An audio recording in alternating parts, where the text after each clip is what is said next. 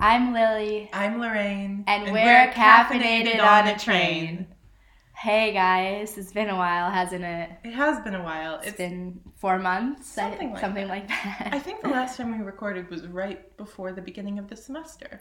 Yeah, and you know, we were having some slight technical difficulties before we got started, and I realized I think this is the first time that I've used GarageBand on my new computer, and every single day I get a message, which I ignore on my computer, that says it's been X number of days since you last backed up your memory. I always just get out, get out of here. I am tempted. I like to live on the edge, so it's been over hundred days at least. Oh wow. So, so yeah, I guess that's that. That'd be three and a half months or so. So anyway, it's been a while. It's been too long, but there have we've had our reasons, which is what we would like to um, base today's episode on. Yes. So last semester, um, I experienced harassment and stalking um, by another student, and um, in, in such a way that interfered with um, process of the university, as he was also a student employee and um, was intervened in my hiring process for a job, and um, it took me a long time before I felt ready to speak up about it, although it was weighing on my conscience all summer. Um, but at the beginning of this semester, I um, reported him to the administration, and um, had I think that while what happened initially was difficult and traumatic, and um, I'm still dealing with the fallout of that. Um, in actuality, the thing that has possibly hurt the most or caused me the most prolonged psychological distress has been the university's lack of handling it, the situation, or taking me seriously. Um, and it's been especially unfortunate because a lot of the professors on this administration are women and women that I have personally had as professors and that have known me um, more so than, say, many of my other professors that I've had in my academic career. So it's been just quite disheartening and disillusioning to um, engage or feel like fun talking about um, academia because this is what has been really on my mind and we decided the best way to handle it in terms of uh, our podcast would be to just be explicit about it and not to try and talk around it or talk about other things um, that would be ignoring what i'm really feeling. So that's the kind of the summary of it. Um, yeah so we were trying to figure out like what's the best angle to uh, engage with this situation in our podcast um, that would still be fitting with the usual tone but would also be authentic. Um, and we wanted to and we thought that this kind of topic dovetailed well into speaking about um, generally kind of like administration and um, more specifically student and uh, teacher or student professor relationships. Um, and yeah i mean there's that's a whole it's an enormous topic and we won't be dwelling entirely on this specific incident but um, yeah i think um, one of the one of the biggest issues perhaps with what i've experienced has been um, a mixture of lack of training and lack of any kind of actual protocol that has been in place which of course is symptomatic of generally like the the university and possibly also like German culture not having that kind of like Me Too moment yet, and so there's not an open conversational space for these things, or or it hasn't been explicitly made a priority that this kind of thing needs to exist, uh, like having a protocol and how to deal with harassment or stalking or or assault. Um, even though, of course, these things are happening in um, in the university structures as they are in many areas of society in Germany as well as in, in North America. Um, but also, so in addition to the kind of lack of training and lack of protocol, I think there's also an element um, that is h- harder to swallow, but it seems a bit like in the cases of the female professors that I've interacted with about this and spoke to about this, kind of like a willful ignorance, or like there seems to be a way that they are um, like taking in the information where obviously they're smart women, obviously they're critical thinkers, yet they seem to the, the question that they keep asking me is what do I want them to do about it? Which is just it kicks it's like getting the wind knocked out of you to hear that. And I just feel like there's something there where they are not really willing to like take like there's like a cognitive dissonance or like an, it, something blocking them from like really dealing with this. And i wonder if maybe that also comes from being a woman in academia who's like gotten this far. Like maybe that's how they've had to cope with i don't know that's speculation but it seems like there's something there that's just unfortunate because where i wanted these women to be there for me they have kind of reverted to the opposite Yeah, and the thing about that is it's a bad faith question because they're not actually Mm. Yeah. asking you what they should do. yeah They're yeah because then there are obvious answers, you know, fire him. fire him yeah take disciplinary action um, support me and yeah taking action. Yeah exactly. It's a bad faith question. I think that that's very much like deeply apparent and, and they're asking me this question. Um, and and there's kind of two parts. One of them was that initially i spoke to the professor in the class that i had um, with this student who also appointed this student to being on an interview committee that um, what that was for a job that I was applying to, which is in itself Just just for the record, Like- dear listener, if you are ever on a hiring committee, don't appoint a person to the hiring committee who knows your applicant in like a classroom setting, even if they didn't harass them. yeah yeah. This is not that's called a conflict of interest. Don't do that. and again, an issue potentially of lack of training of of like appropriate kind of that there's not like clear procedural rules and regulations in place around these things, which is ironic because um, kind of not in so much of a side note, but apparently, do you remember how when we spoke to this professor again? That she said that they ha- they revoked the um, the job ad oh yeah. because it wasn't detailed enough and i'm like man if they are able to regulate that but like they won't do anything to stop harassment or to regulate who's on the interview committee like What is this but classic German energy? yeah it's classic german bureaucracy. That that job post was way too vague but like let whoever you want onto the interview committee. We don't care. Yeah but um, yeah again like lack of sort sort of competence outside of you know being a good researcher or being good at your specific kind of area of academic interests like um, how yeah how how are these people being trained and to what kind of standards and are are they are they being educated on the specific kind of procedural rules and regulations and standards? And do those things even exist? Is- are, are all questions i think that are wrapped up in this. But in addition to speaking with this professor um, i spoke later with um, the acting director of the jfki who also has been a professor of mine this semester um, and we spoke privately about a, a separate matter. And I took the mat the this as an opportunity to bring her, to her attention personally what happened. And when I did turned out that she already knew about it for weeks if not months. And not only that but and this part is like comical honestly but like after I brought it up at the end of our meeting, um, which I didn't know yet was the end of our meeting because her phone suddenly rings and apparently there's a pigeon in her house and it's her child calling her that she the child may or may not need her to come home right now. And I get waved brushed out of the room while she's still on the phone and then have class and this issue is never brought up again all, and again all the only thing she had time to say before the phone call was what do you want us to do about it?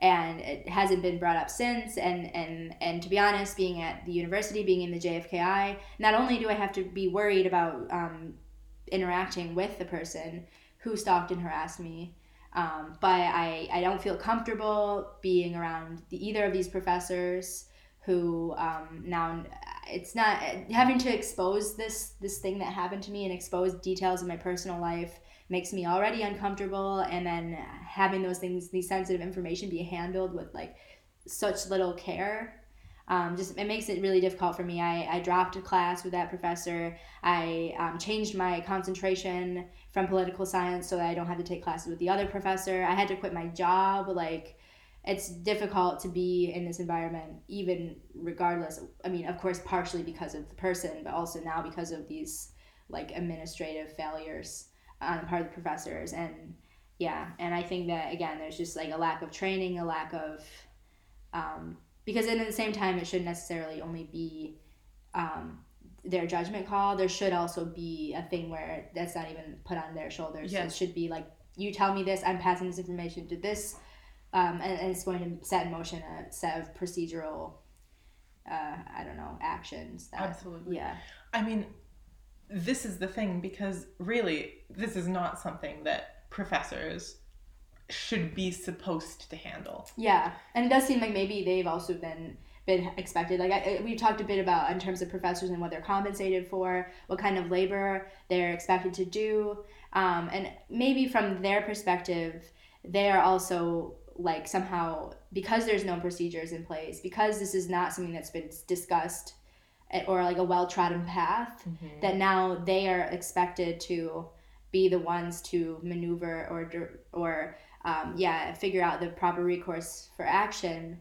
And then what they are doing in this poor faith through this poor faith question is then putting that onto me as a master's student with very little experience in this specific academic environment you And know? certainly no administrative power to enact what you think anything that i think should happen exactly we That's think the other lots problem. of things should happen. Yeah, yeah, yeah. Lots of things. Uh, pub-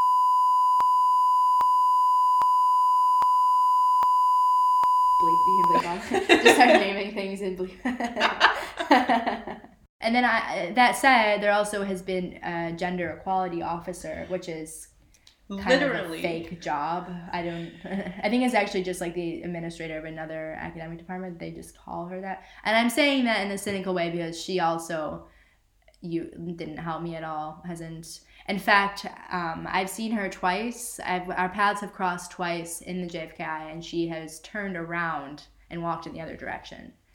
So, I mean, you know, maybe I'm just being a little bit sensitive or taking something personally, but yeah, I don't know.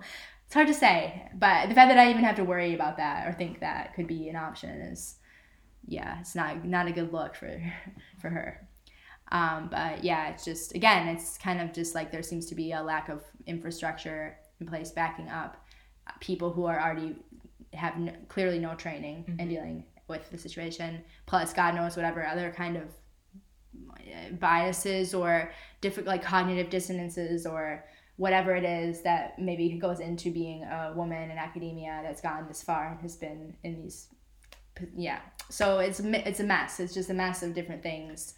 Um, but I have basically been at the at the receiving end of all of it, and um, yeah, I think that there's definitely a crisis there. Yeah, I just have not had the best relationship with the department that I'm in or the institute where I'm studying overall because of all this. Is yeah, it makes it a lot more difficult to study, to take criticism, to engage with certain topics, to be expected to carry any kind of weight in my classes um, on behalf of these professors, all this kind of stuff. So, yeah.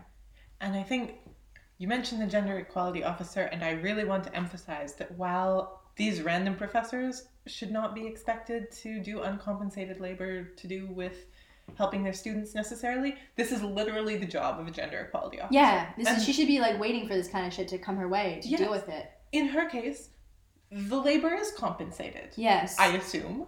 I hope. I Yeah. hope that she's getting paid something for being the gender equality officer. officer. Yeah. But seriously, if she's not doing this, and what is she doing? Like, what does she? And especially because she introduced herself on the first day of on orientation um, with a presentation, which I was excited about because it seemed like you know, there at least by appearances, there was a lot of discussion about gender, and that's because that's the other thing is I think there's a lot of using certain words, and I mean this gets into another kind of more cynical take that I'm having currently in academia, which we will discuss in a future episode.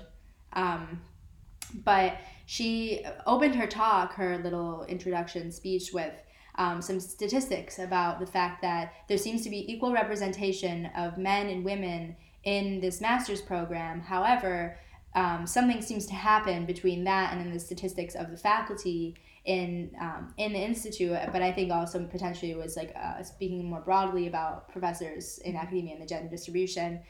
And she kind of left it of like, why could this be? I don't know, and I really don't want to find out. don't don't get this confused. I actually don't want to know. I'm just I'm really asking it because just in a rhetorical sense, like please don't try to inform me. anyway, because then because then um, I'm a living example of potentially what happens to the women. and she really didn't yeah she didn't want to know didn't want to know about that so uh, yeah but so i'm trying to think of like how we transition from this in some way. I don't want to do it in like an abrupt way that's kind of like leaving this hanging you know like to talking about student We briefly play Ride of the Valkyries, yes. And then when we come back,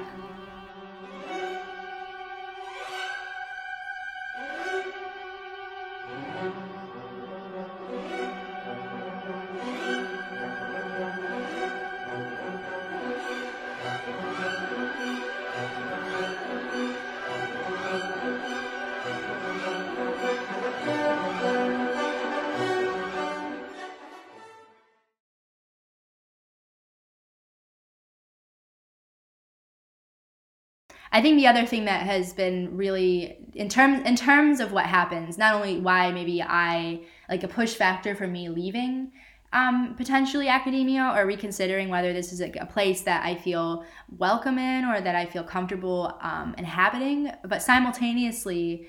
Um, by the, the other kind of moral conundrum of the situation is that simultaneously they by taking a supposedly neutral stance of not knowing what they should do they're protecting him. They're protecting my assailant. And um, he's an employee of the university. He got to be on my interview committee. He is got is chosen for like a highly selective um, uh, study abroad exchange programs and all this person is out in the world and in the world as a representative of the university. And not only that but the, the job that i applied for was his substitution so that he also gets his job back when he comes back. And and I've seen that he has all kinds of networking opportunities and all these things. And you might think well maybe he's also a good student. Maybe he's a psychopath in his personal life but no he's not. Like I in the brief time that I knew this person never speaks in class has tons of outstanding okay maybe not tons but like has outstanding papers from previous semesters um, never was up to date on the readings um, just n- very mediocre if that and this is the truly baffling thing. Yeah. because you know, you know me. I can I can respect a charismatic psychopath. Maybe respect is the wrong word, but acknowledge as I can acknowledge a charismatic As such. psychopath, but a mediocre psychopath? no no no no not definitely not charismatic either let me no This doesn't surprise me. so And there are so many people in academia. There are so many people in academia. There are too many the the standards we are told are through the roof. People are expected to do so much. And so it seems a little bizarre that someone who is not doing so much would be successful. This is not how our our glut of applicants is supposed to be working. Yeah, so so so true. I mean, yeah, he's half the student that I am. Like you've seen my CV, you've seen how hard it is to get a bleeping job in the JFKI as a part-time student assistant. Yet this person, um, yeah, he's being protected um, by the professors in, involved in this, and it just shows how the inertia rests like in favor of the people who commit these kinds of crimes and against the person who accuses them. Um, it just in terms of the structures of this environment, and um, yeah, and I, I, I, have to say, like considering all this and seeing the way that he's been kind of coddled and groomed in this environment without seeming to have any real justification uh, for for that as in terms of his like giftedness.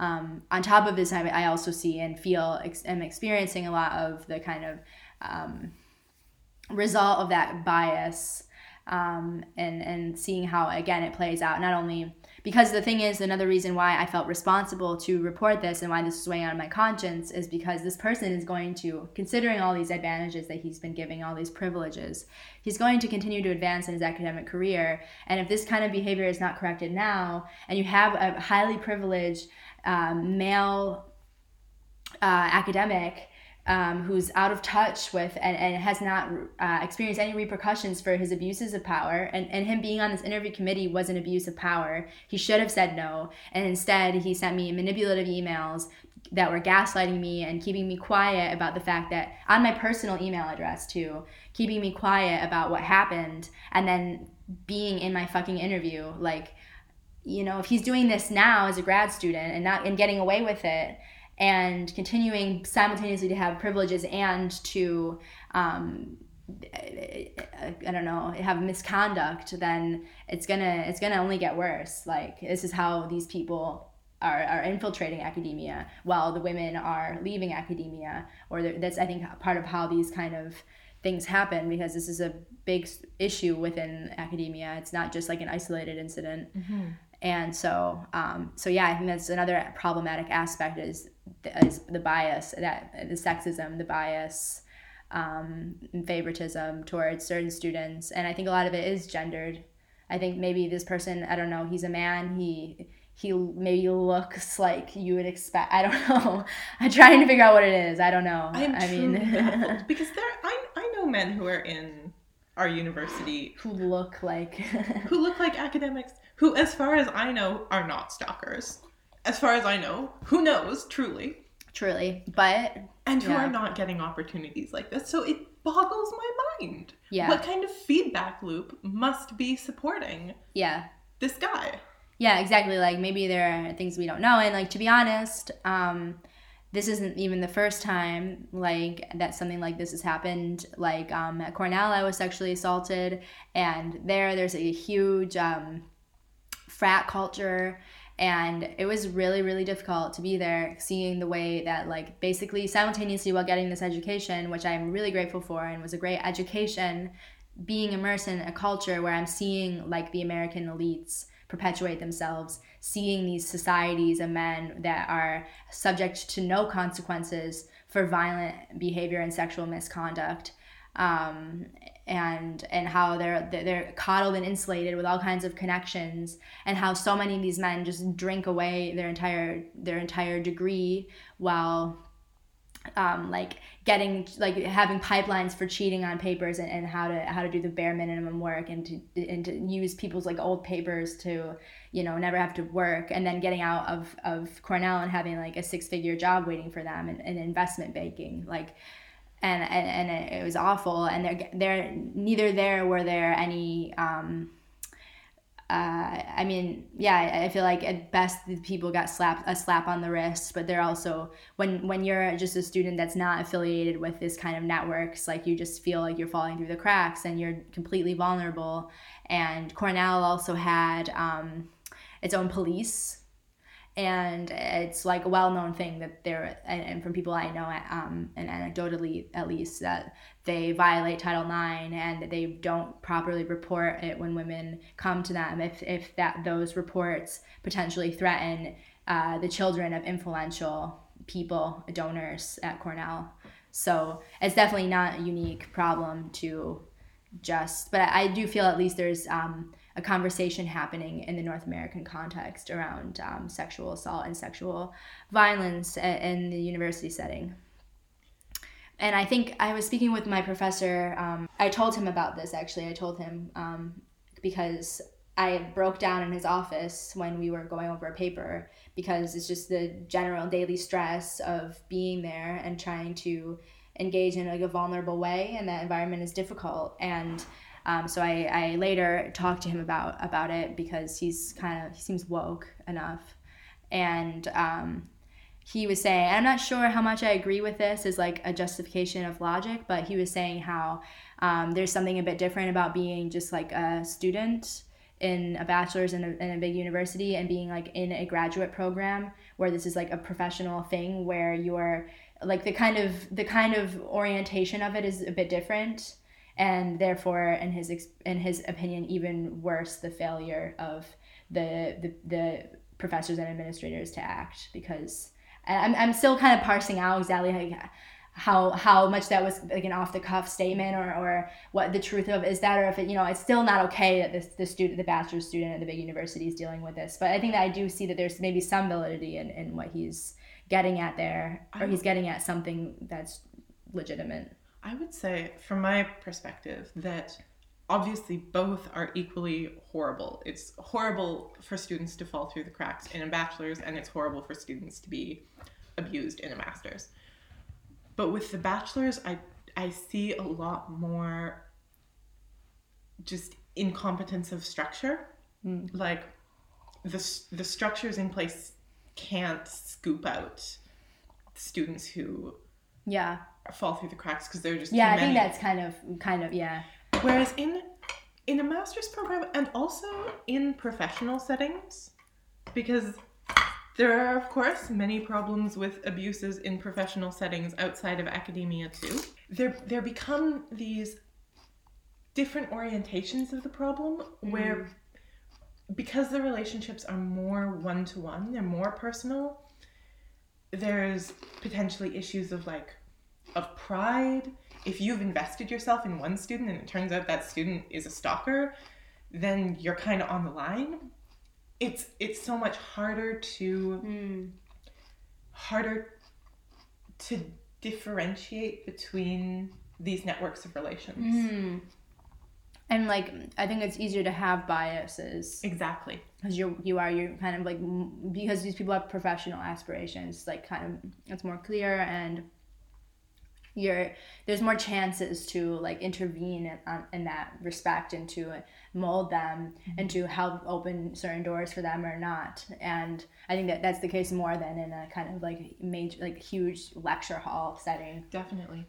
I mean, in a, a situation like at Cornell, where there's also this elite that can get away with everything, I mean, there's this, that's also an element.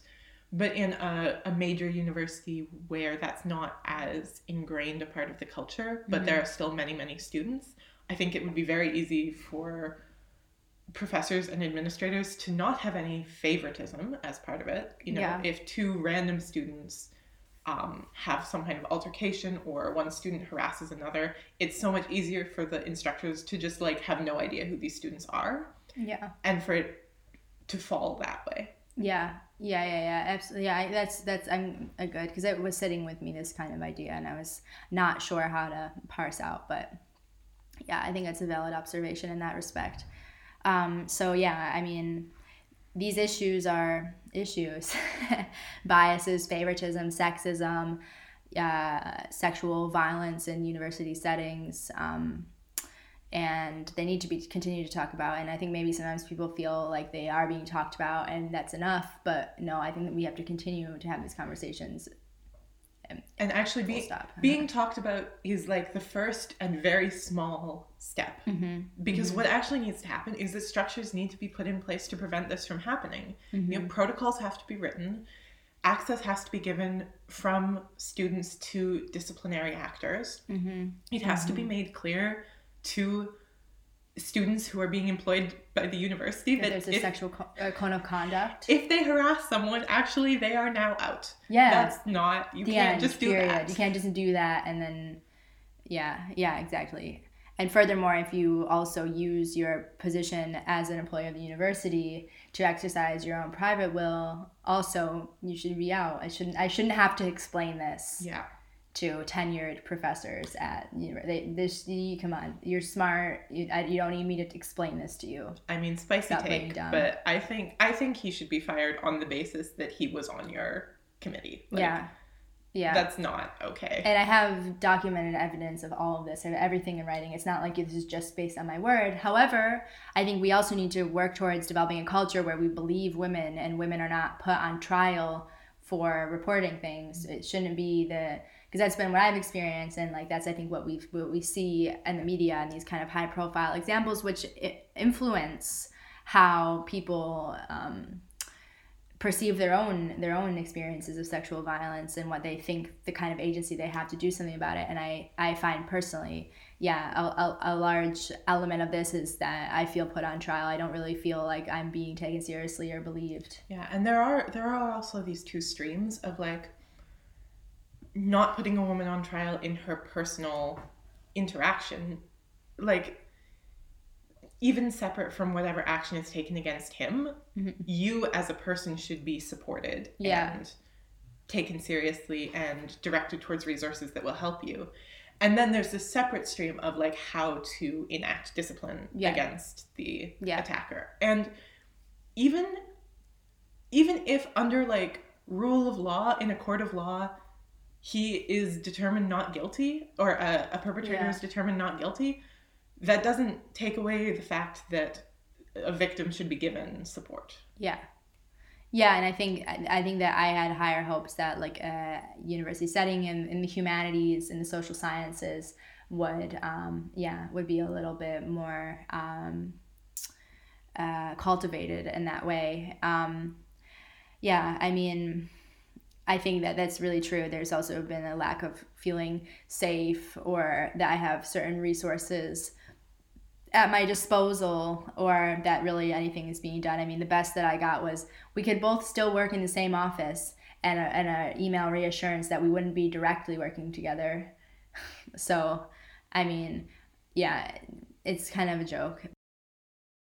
back when when me too was like trending on social media um, karen kelsky of the professor is in and various other um, academics mainly female but all academics. Um, were using the hashtag metoophd um, and sharing stories of harassment uh, in academia. And there are many excellent articles and um, I want to use the word databases, archives of, of people's stories. So this is, I mean, this is pervasive, perhaps unsurprisingly, in a field that is small, competitive, tends to be perhaps a little conservative in its structures. Mm-hmm. Even if the content is kind of at least marketed as, and I don't want to say marketed, but like Even if, even if the implied to content, be even if the content is progressive, the structures are conservative. Yes, and I think that that part can be a, a source of disillusionment or something else that we need to kind of be transparent about. Yes, and we will discuss that in a future episode. Yes.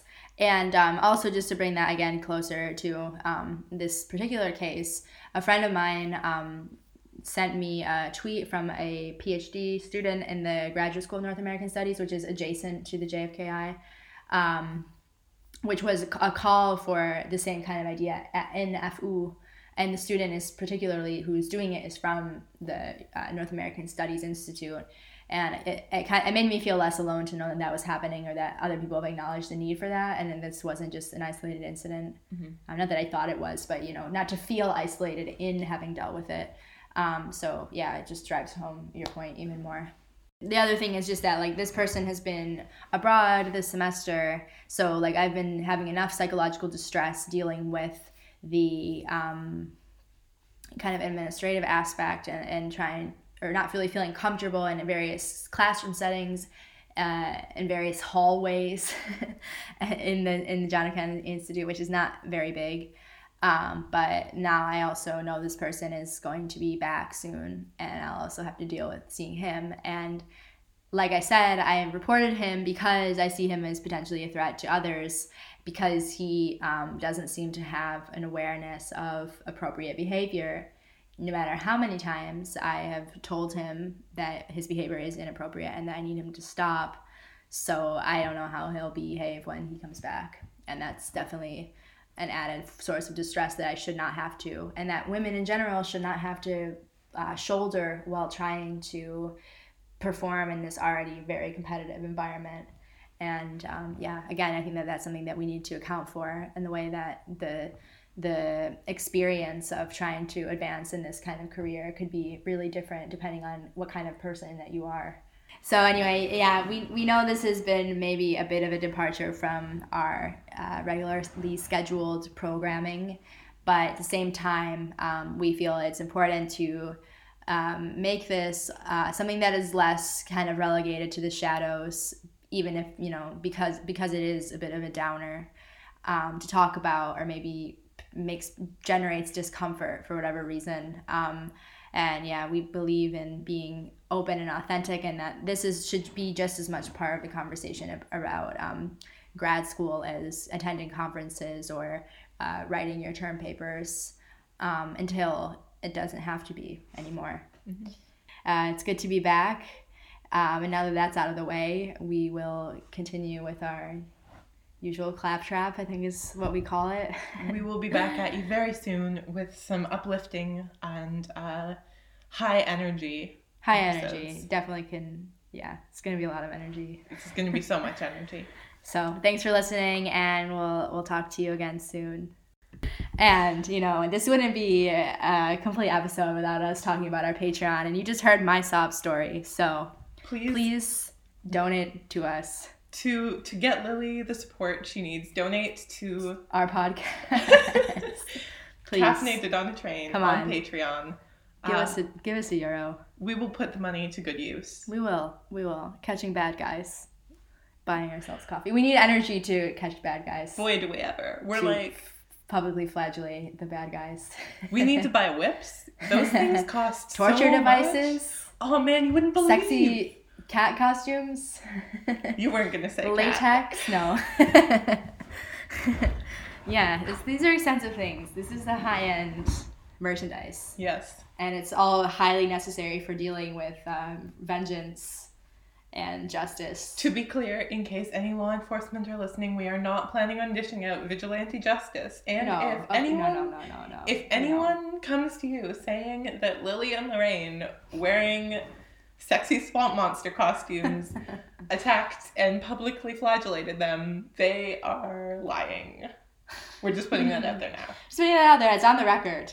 Mhm. We've gone on the record to make that point. So anyway, please pay us money via our Patreon. Support please Support Support. young- That's the euphemism for give us money. support young women in academia. yeah, support young women in academia. Link to our Patreon in the description. Follow us on Instagram at Coat Podcast. and uh, let us know. Tag us in your the, your favorite media social media platform of your choice. Yes. And let us know how you think we should end our podcast. Bye.